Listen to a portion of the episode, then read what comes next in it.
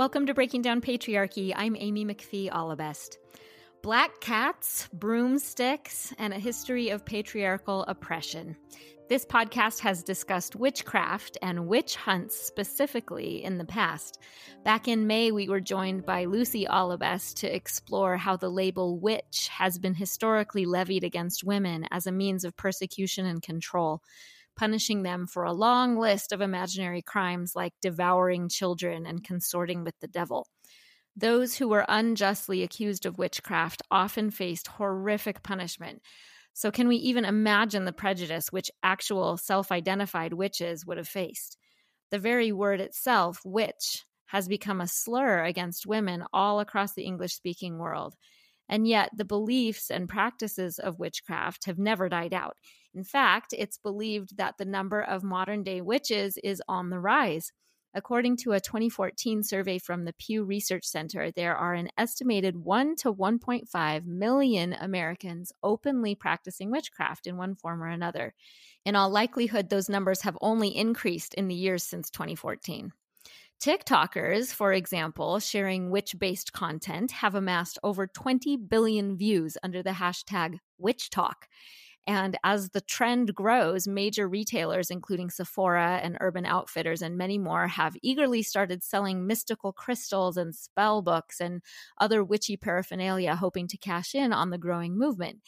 And yet, all of this still leaves us with the question who exactly are these self professed witches? Some of you may even be wondering is witchcraft actually real? So, to help cut through misinformation and shine a light directly on what witchcraft looks like today, we decided to go straight to the source. And fortunately, we found a present day practicing witch who was willing to sit down with our podcast editor, Sam Rose, for a conversation about ritual, history, stereotypes, and the self identified witches who still walk among us. And with that, I'll turn things over to Sam to introduce our guest.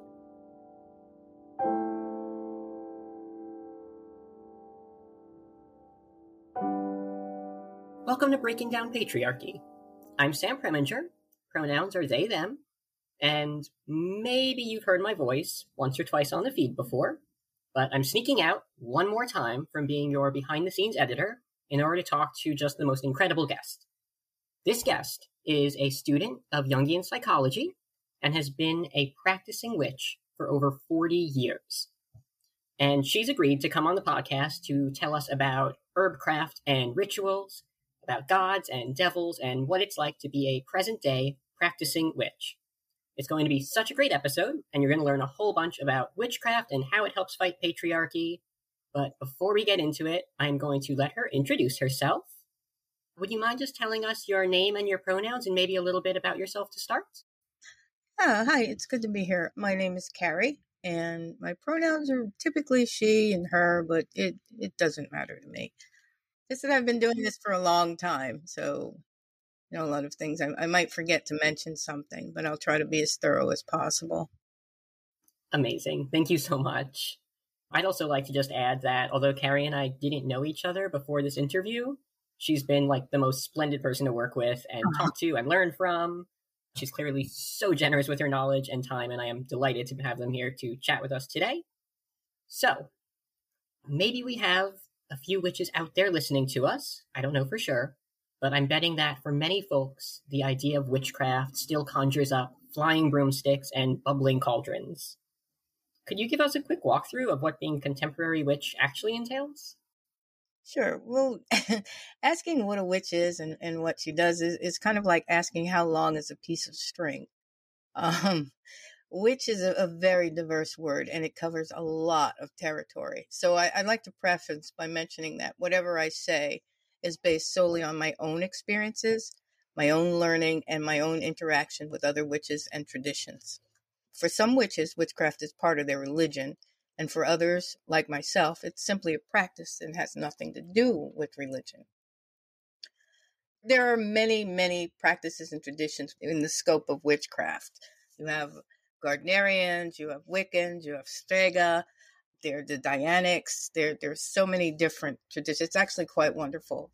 I think the most widely recognized tradition by the general public would be the Wiccans, because they have been very vocal. So a lot of people are more aware of them. But even within the Wiccan tradition, there's quite a bit of diversity. Some witches you can recognize quite easily by what they wear. Most of them just look like everybody else. You wouldn't know they were witches unless they told you. Some witches engage in full blown ritual, and some work within specific covens, and others are solitary and work alone in whatever manner that they want to. I guess the most common denominator is a, a deep respect for the feminine principle and a deep sense of connection to, with, and, and respect for nature, as well as the incorporation of our practices in whatever we do in everyday life. Witchcraft isn't something that's only practiced on a certain day. It's an integral part of who we are, and it touches everything we do some way. That sounds incredible. But okay, silly question. Do you have to be spooky 24 7? Well, I, I, guess it depends on how you define spooky. I know lots of non witches that are pretty spooky. But no, no, we don't have to look or act like anything in particular. Some of your neighbors and people you interact with every day might be witches. The people in, you know, your grocer or your bartender or whatever, they might be witches. The lady at the PTA meeting, who knows? You wouldn't know them to look at them. And, and we do the same things everybody else does for the most part. It's gotten a lot better over the years but there's still a stigma attached with being a witch in a lot of places.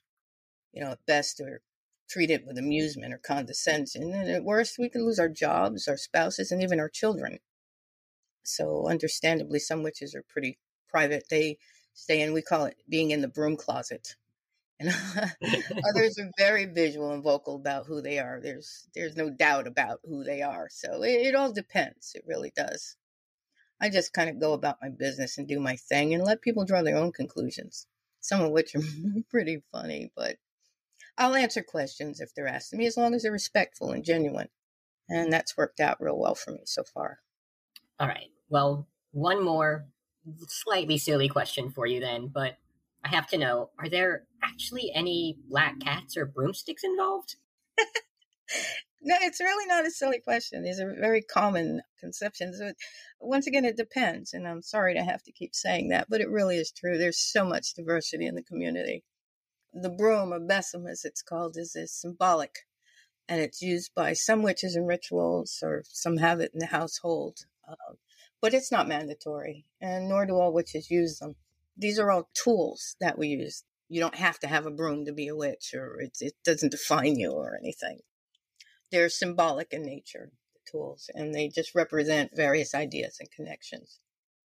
But they have to resonate or speak to the witch on a psychological level in order to be effective. The real power behind any implement comes from the witch herself. So technically, somebody could use a pretzel stick for a wand. if they have the right mindset, they have the same results as someone who is using some expensive elaborately carved traditional one. But a lot of witches like to make their own tools. And I think those are probably the most potent because they are connected and have meaning to the practitioner. Have you made any of your own tools? I make a lot of things, sure. Those are the ones that they're meaningful to me. That's what gives them power. Let's see, as far as the cats. most witches like cats. I don't know. It's, at least I've seen them. Most of them like cats, and some like dogs, and some have familiars. That's why I assume you're talking about the concept of the familiar. Some have them, and some don't. Traditionally, a familiar is not a house pet, though. It's usually a wild animal that comes of its own volition, and it comes and goes as it pleases. But again, you you have witches. Some witches will uh, assign a, a house pet the role of a familiar if they love them very much, and they'll employ the pet to participate in their works or rituals. I have a black cat, but that's got nothing to do with being a witch. His name is Jimmy, by the way. He's just my little buddy that lives with me and to have black fur. I prefer to adopt black cats because, believe it or not, there's still a stigma against them in the minds of the general populace. I've learned from various shelters that are often overlooked as pets because they consider them bad luck or associate them with evil practices. Uh, this is a very sad thing. On, on Halloween, some of the shelters won't allow the adoption of black cats because there have been cases in which people would get them and kill them because of this this stigma. Yeah, it's it's terrible. It's superstition dies hard, even a society that prides itself on being rational. Oh, that's awful to hear, but I'm very glad there's people like you out there giving the black cat some love. so, if, like you said, witches can look like anything, it might be the person checking you out at the grocery store. Then, where do we get these cultural ideas of the green skinned Halloween witch? Hmm, yeah. There was a time when when an old woman or the elders were considered a source of wisdom, but that again was before the patriarchy. The image of the old green skinned hag comes from uh, the idea that old women are somehow frightening or malevolent or suspect somehow in what they do. And that notion still kind of lives in our society today. In some cases, the attitude had to do with getting rid of a woman who was considered to be no longer of value because she could no longer bear children or wasn't considered attractive. And we can see that today in our obsessively youth centric society. Old women are treated very badly in a lot of places. If you see an older man, they he's offered the mantle of respect and experience and wisdom, but an old woman, people feel disgusted when they see her, or they they make fun of her, or some some people are even afraid of them. If a woman were unmarried past a certain time frame, or chose to live alone, or was considered too independent, too outspoken, or it basically didn't fit into what the society's notion of what a woman was supposed to be, she was either disempowered or vilified, especially if she was old. Some women found themselves in that position, uh, especially if they were ostracized in some way. The only way for them to stay alive was to play upon the superstitions of the villagers and gain a reputation that caused them to leave her alone. But that was kind of risky because that same tactic could mean a death sentence if she upset the wrong people or threatened the status quo too much. Wow. So it's becoming pretty clear that a lot of those ideas of the witch that we might get from media and Halloween decorations are pretty far off the mark. Yeah, uh, yeah. They, most witches are, are, very nice people, and they look just like everybody else. So they're, I mean, I'm sure some are old ladies, but most, most of them aren't. Um, well, there's nothing wrong with that. No, there isn't. What are some of the other common misconceptions about witches and witchcraft that you've come across? Would you like to correct any of those for us? Yes, I would. I do not worship the devil. I get that a lot. Modern witchcraft is based on ancient pagan practices. The devil, uh, as as we commonly portray the image, is actually based on the pagan horn god that was taken and demonized by the advent of Christianity. But this devil is a Christian concept. Most witches I know don't even recognize, much less worship. I guess that kind of ties in with another question I get, which is Are you a good witch or a bad witch?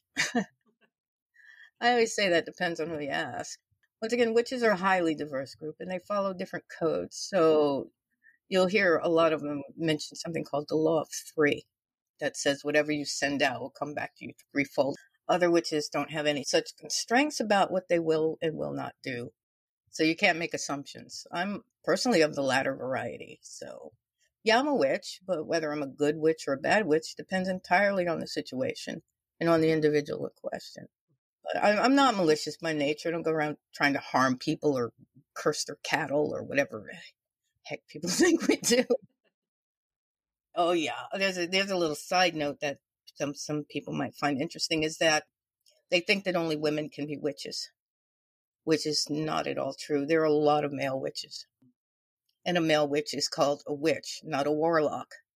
Because if you call one a warlock, you might get really mad because the word warlock comes from the, an old English word that means liar, oathbreaker, traitor. It's not a good name.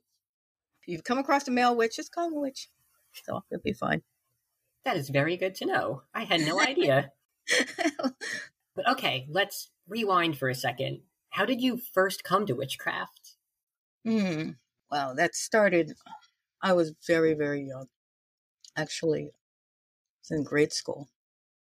And it started by my anger and disillusionment with the hypocritical and patriarchal position of the Catholic Church. That's what I was raised under. I had a big problem with God. I didn't like him. I thought he was a bully and sadistic, like a little kid burning ants in the garden for fun. It, it just didn't make sense to me. Uh, from everything I was told, he, he's supposed to be this kind, loving being, but he struck me as being very cruel and vindictive. And I'm supposed to obey him. But the, the more I learned, the more I disliked and distrusted him. Just some of the stories, you know, like I look at the Noah's Ark thing. he drowned everyone and everything except a handful of people and a few animals because he was annoyed. How, how does that make sense? If he was all knowing, then he would know that there was going to be a problem. So I can only assume he did that because he wanted to. And if he's not all knowing, then he's a liar. I, I wasn't wasn't happy with it. And Adam and Eve, that was that was pretty bad. Eve got blamed essentially for the downfall of humanity. So you have this God puts this tree here and says, I'm going to give you free will, but don't eat from there.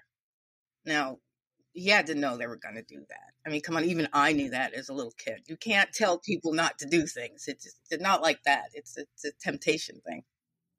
He just didn't seem to have anything to do but go around scaring people and setting them up to be punished. It's like he wanted to punish them and then insisting that they love and obey and worship him for it. He sounded more like a devil, quote unquote, than God to me.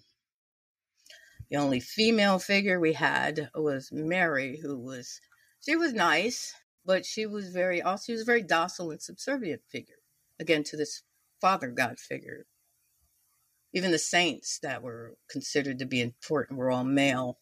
Closest we had was the warrior maiden figure, Joan of Arc, but she got burned. So, needless to say, none of that sat well with the church, and I got into a lot of trouble. But the takeaway was the order of things. In the order of things, was that men were innately superior to women. Oh wow, that sounds like such a hard message to be receiving as a child. It's very unhealthy. I feel sorry for the, the young women that you know are brought up with that. It's it gives you such a a negative opinion of your yourself as a person. It's, it's kind of like programming women to be inferior from the start. Oh, and it's just so frustrating to think that so many young women are still receiving that messaging. Yeah, yeah, it is. It's bad. But how did that male superiority you mentioned manifest in your own church? I wanted to be an altar boy like my brothers. I actually like the church. I like the stuff in it it was very pretty and it smelled good and everything. You know, I, I liked it there. And I wanted to be an altar boy like my brothers were. And I was told that because I was female, I couldn't do that. Basically, because I was somehow, I guess, tainted, I couldn't touch the holy items because it would offend God. That, that made no sense. It's like you, but you made women, but you don't like them. I, I don't understand these people there was just this constant undercurrent that you know women were to blame for the downfall again of humanity and they were easily manipulated and spiritually weak and that all got passed down to us. It just came up in so many ways but that in particular was one i remember. I had an innate sense of spirituality. I always believed there was more than what we saw so i just kind of decided i didn't care i didn't want anything to do with them anymore. I think that the whole uh, not touching the stuff thing is probably changed within the church by now. I really don't know, but still, it's it's a patriarchal religion. There's still this undercurrent of male superiority, and it's offensive and extremely unhealthy. It would take more time than we have to unpack all the examples, but all of the Abrahamic religions are patriarchal. Innately, by their nature, by being what they are, they place women in the inferior position. I take it then that witchcraft is a little bit different. it's uh, a lot different, yeah. Where did you first learn about witches and what drew you into learning more? At a very early age. I'd always been fascinated by things like occult or uh, by history, by psychology, by mythology, folklore, and all that kind of thing. I eventually got hold of a book on modern day witchcraft. I was maybe about 13 or so at the time. The books like that and books on the subject were very hard to find back then. It sounds weird now because you can walk into any bookstore and find them all over the shelves, but it wasn't like that then. So that was very unusual and a rare occurrence. Like we said, I was re- raised in a patriarchal religion, and women were kind of expected to be subservient toward this irrational, misogynistic deity. So when I came across ideas of feminine divinity and the inherent feminine empowerment really appealed to me. It had never crossed my mind the idea of a goddess. That was a real new thing because God was a man. God is a man. God is male.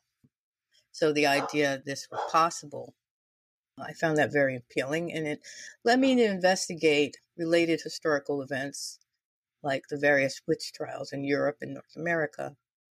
And I could see a pattern throughout history. You can actually see the decline of women's roles and status and the pattern of female persecution and demonization that came along with the rise of the patriarchy. Over time, I found books written by feminist authors like Z. Budapest and Margaret Adler, Erica Jong, and Merlin Stone. She wrote a very good book called When God Was a Woman, and I'll recommend it to anyone that's interested in, in reading about the history of feminine religion. Uh, and they, these books inspired me, influenced me a great deal. How did finding these things and then leaving your religion affect your relationships with your family and community? Uh, well, it, it didn't. I didn't really have a great relationship with my community because uh, I had very different ideas than they were trying to teach me to have. So I didn't really care what they thought. I was also very, very lucky that I have a good relationship with my family as far as being allowed to be my own person. My mother was a wonderful woman who really did encourage us to be our own people and to strike out and learn things and experience things. You know, they were used to me being kind of contentious if something didn't sit right with me. So I guess it, it probably didn't surprise them, to tell you the truth. uh, they loved me and they, well, they didn't actually support it. Uh, they didn't give me any trouble, you know, as long as I didn't get too obnoxious with it. But yeah, as far as the church went, after a few years, we fought constantly. And I, I also went to Catholic school, which was like twice the fun. I was constantly in detention. They got tired of me, I guess, and I they had kind of like a weird intervention uh, by the parish priests. I used to call them the holy hitmen. and they sort of told me under no under certain terms to leave. Basically, I was kicked out for heresy, I guess. oh my gosh. Yeah, I, I think that I, I don't care. I was fine with it. I had no intention of hanging around anyway, but yeah. Well, good. I am glad you were out of there. So, circling back a little bit, what exactly do those ideas of female divinity and feminine empowerment mean to you? To me, they mean the freedom to recognize and express all that's powerful, strong, wise, and optimal within the condition of being female. To not be stifled or condescended to or shamed for or have to hide. To be able to know and honor ourselves and one another as aspects of the divine feminine, and to meet the masculine as an equal that is treated honorably and respectfully in our society the goddesses and, and gods were archetypes to me. So I looked to the archetypes of the goddesses of old. One of my favorites, and I think one of the most powerful for women, particularly women that have come out of abusive relationships. I used to work on a crisis hotline. And one of the, the most powerful archetypes was Lilith. So, for those who don't know who she is, or her story, she was said to be Adam's first wife uh, before Eve, and she refused to lie under him, and she refused to be subservient to him and wanted to be his equal. So he wasn't having it, I guess God wasn't into it, so she left on her own. She went out, only to be turned later into a demon, child killing demon, I believe is what they said she was. But then after that, Eve came along, who did what she told for the most part, except the whole apple thing. But I mean, well, that was supposed to be the tree of knowledge. So technically, she she did a good thing. I mean, what's wrong with knowledge, right? That's knowledge is good. Yeah, but she was a more docile figure. She was created from under the rib. She was to be the helpmate and all that. And we have the archetype of the wise woman and the fierce dark mothers. They take on forms like Ceridwen and Hecate and, and the crone. It's one of my favorites. There's Kali and Pele, who embody the destructive power of women's righteous anger. There's the archetypes of the Earth Mother. They are the embodiment of feminine creativity, the nurturing and life giving aspects. There are wild women archetypes, like the Huntress Artemis, who was fierce and free, and she didn't answer to any man or man made society. Sophia, the philosopher goddess. There was Athena, the warrior. She was not only skilled in battle, but she was the ultimate logician and tactician. There, there are so many powerful female archetypes in existence, but we don't really hear about them. And the ones we do hear have been so demonized or domesticated during the rise of the patriarchy that you wouldn't recognize them really. When we engage with these archetypes, especially during this time when women are still objectified and treated as tertiary and second class, no matter how subtly it's being done, is, is actually very empowering. People really like to think that the oppression of women is behind us in our society. Uh, I don't know what society they're looking at. It's not this one. Aside from the gross disparity in pay and the blatant objectification, just listen to some of the vernacular, some of the words that people use that they they use casually. They find it acceptable, and you can see how we're still being denigrated. Like if a man is seen as being weak or cowardly, he's called a pussy, right? If a woman expresses anger, regardless of how justified it might be, she must be on her period. If a man is expressing uh, emotion, he's acting like a chick. If a woman is being strong and assertive, she's called a bitch or ball buster. If she's successful in her field, even if she had to work twice as hard to get there than her male counterparts, she's, it's suspected she must have slept her way to the top uh, as if it were impossible for her to achieve any success by her own merit. Men are encouraged to sow their wild oats and be sexual beings and have as many partners as possible. That's not just accepted, it seemed as proof of his virility and manhood. He's, he's a stud, right? If a woman is sexually expressive, she's considered promiscuous. She's an object of ridicule. She's a slut, shamed. If she's disrespected or even raped, she was asking for it, right? How many times you heard that one? All this, it, it's so common as to it, people don't really bat an eye when they hear it. And that's because that these Abrahamic patriarchal ideas have been integrated and affected our society's thinking. Things have gotten better, they've changed, but not half as much as people believe. And that's just here in other places. And I was reading not too long ago, the women are, are still burned as witches or they're killed for disobeying their man.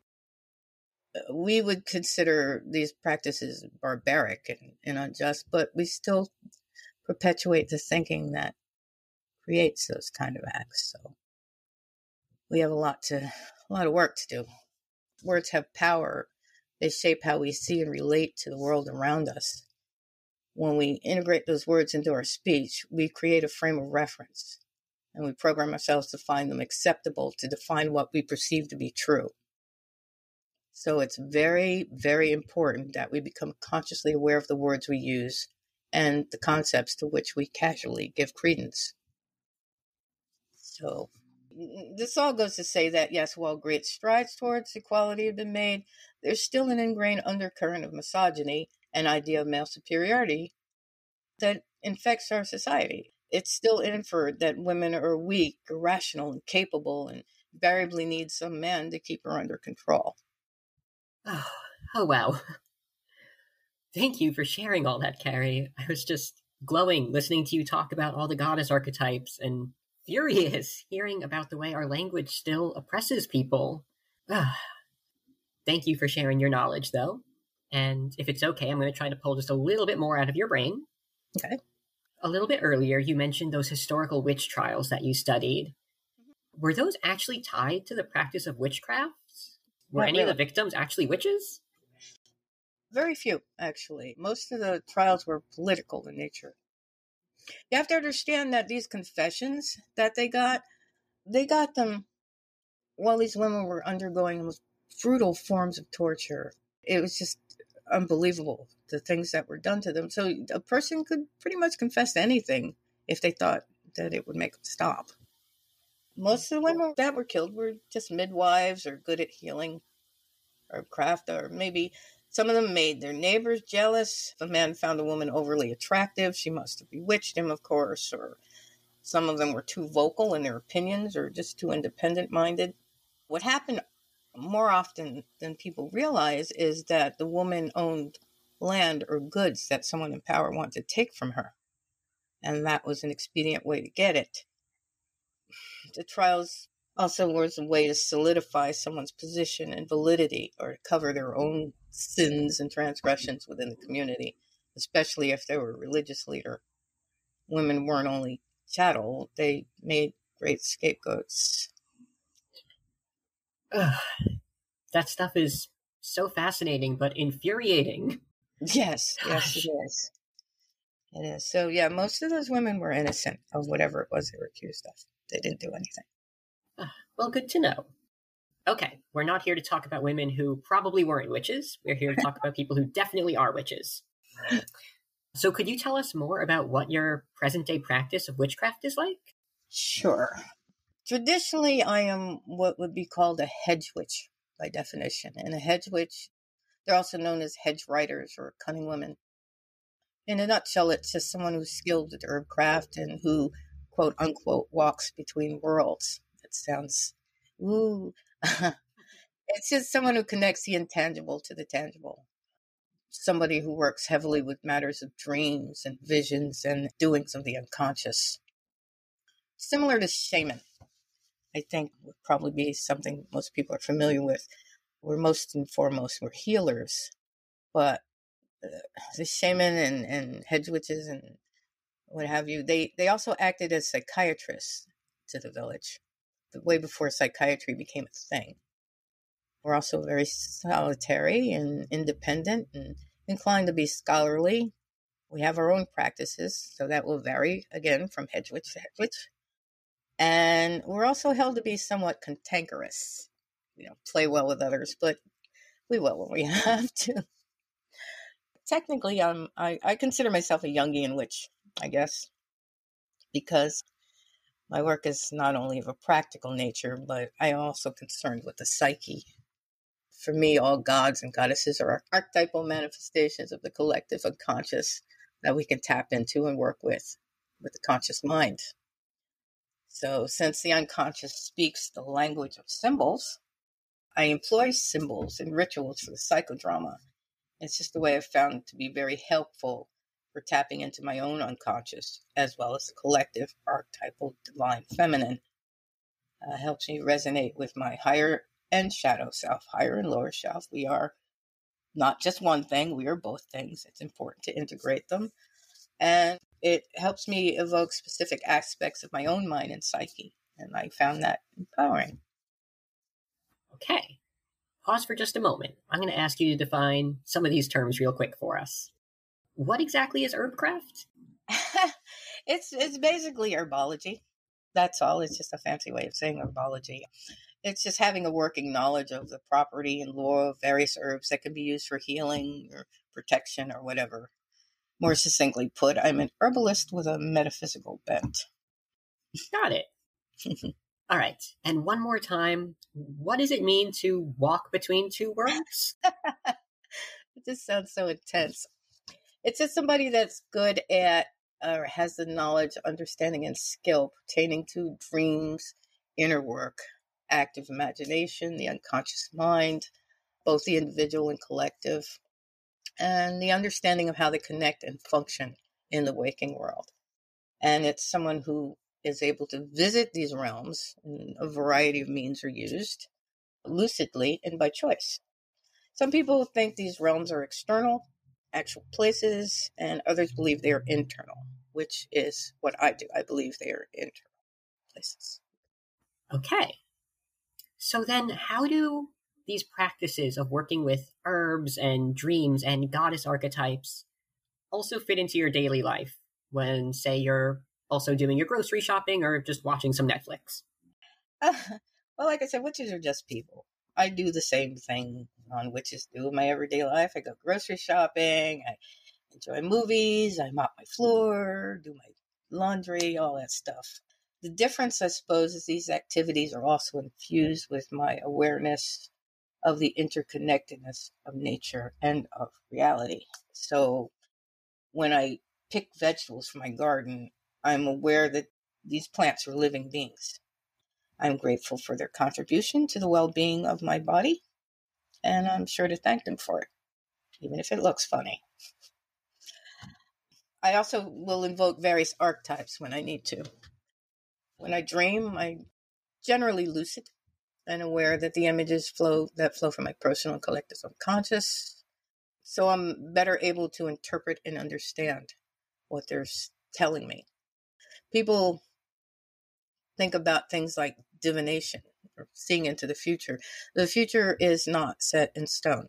You don't see the future. What you see is the most logical outcome of a series of events if it follows a given course. Everything has a pattern to it.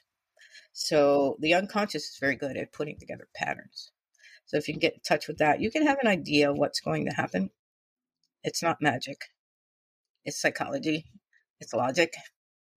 But I spend a lot of time looking inwards and making connections like that to the outer world. That's amazing. And I know you've mentioned you're a bit of a loner, but do you have a sense of what the witchcraft community looks like today? Oh, sure. Yeah. They're actually very active and thriving.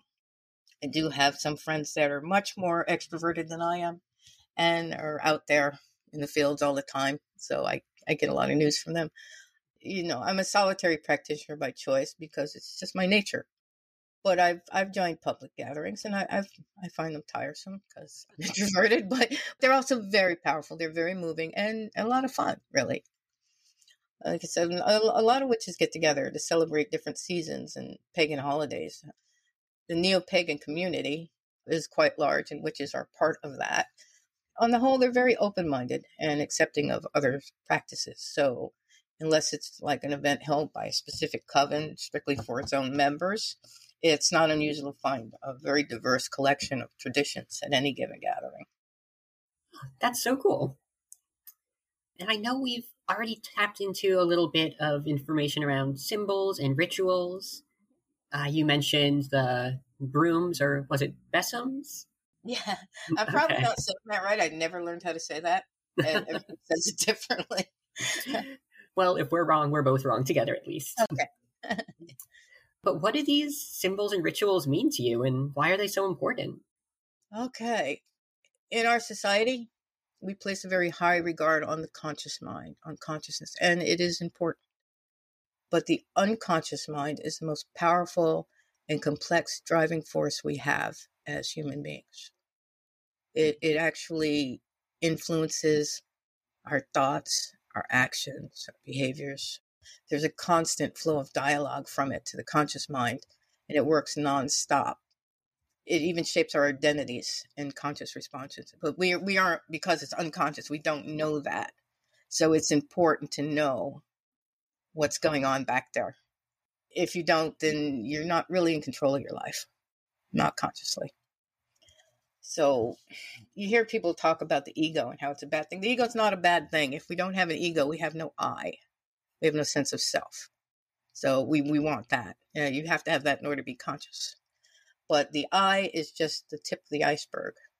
Our unconscious is the greater part of who we are, even though we're not aware of it. So, to me, uh, it's it's crucial to the raising of consciousness, and consequently to our evolution, both individually and collectively, to connect to this unconscious, to learn its language, to bring darkness to light, as it were, so that it can be consciously integrated that's a process that Jung called individuation and is seen as the mechanism behind, behind all the striving of a sentient being. This is what we're working for. This is what we do. So symbols and rituals and that type of thing, they help me understand the language of my unconscious mind. And it's a way to connect to my own divinity as well as the divinity of the human condition. Because we are all divine, all of us. We just kind of forgot, but we are. The unconscious, both the collective and the personal, as I said, speaks in symbols. So by bridging that gap or, or seeking to bridge that gap, it forwards our understanding and our evolution. We're just all so much more than we realize. That's so beautiful. Thank you for sharing that with us. I promise I'm going to let you go soon, but before I do, let's get down to brass tacks. How can witchcraft help fight patriarchy? It already has, and it's being done through the conscious raising feminist women who practice it. Many of the witches that I've met uh, and that you're apt to meet have come from a patriarchal belief systems and they're looking for self empowerment. A lot of times you'll hear them say that a goddess or some form of the divine feminine called to them. Uh, eventually, they'll find that that call is part of a much larger picture. When they embrace the divine feminine, they begin to understand and celebrate their own divinity as well as that of our sisters. They learn to find their own voice and to speak out and say no more to the status quo. They learn they are not powerless and they don't need to depend on a patriarchal perspective in order to have a sense of who they are. In other words, they reclaim themselves and take part of, of being integral to cycles and the balance of this world. I remember reading a long time ago, and I think it was in a Ray Bradbury novel, I don't recall which one, quote that said, A witch is born out of the true hungers of her time. The things that are most wrong here summoned me. And I never forgot that. I forgot the book, but I never forgot that quote. The things that are most wrong here summoned me. I think that they're witches because there needs to be.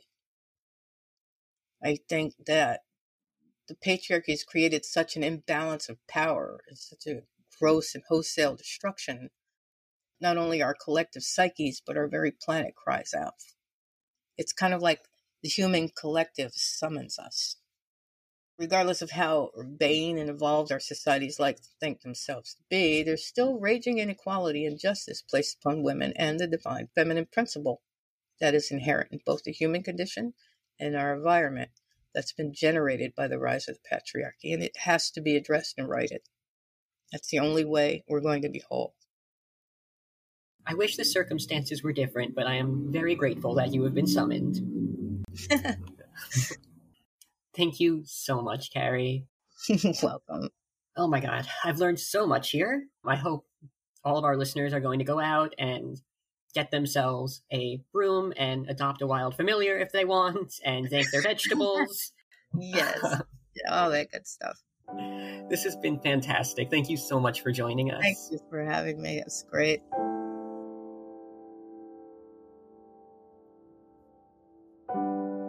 I'm so glad that we were able to share this fascinating, empowering conversation with all of you listening. Very sadly, our team here at Breaking Down Patriarchy recently learned that in the time since recording this interview, Carrie has passed away. So we are just so grateful that we had the opportunity to share her wisdom and to include her voice in this project. As she herself made clear, witches have done so much work to raise feminist consciousness and stand up against patriarchal oppression. And we're so thankful to Carrie for being part of that movement and thankful that she shared her wisdom with us. Before I go, I'd like to thank Sam Rose Preminger for our production, Brianna Jovan for our editing, and Lindsay Allabest for our social media.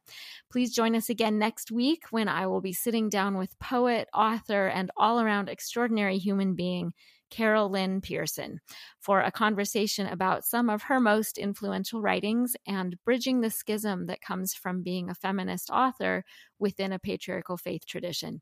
All of this next time on Breaking Down Patriarchy.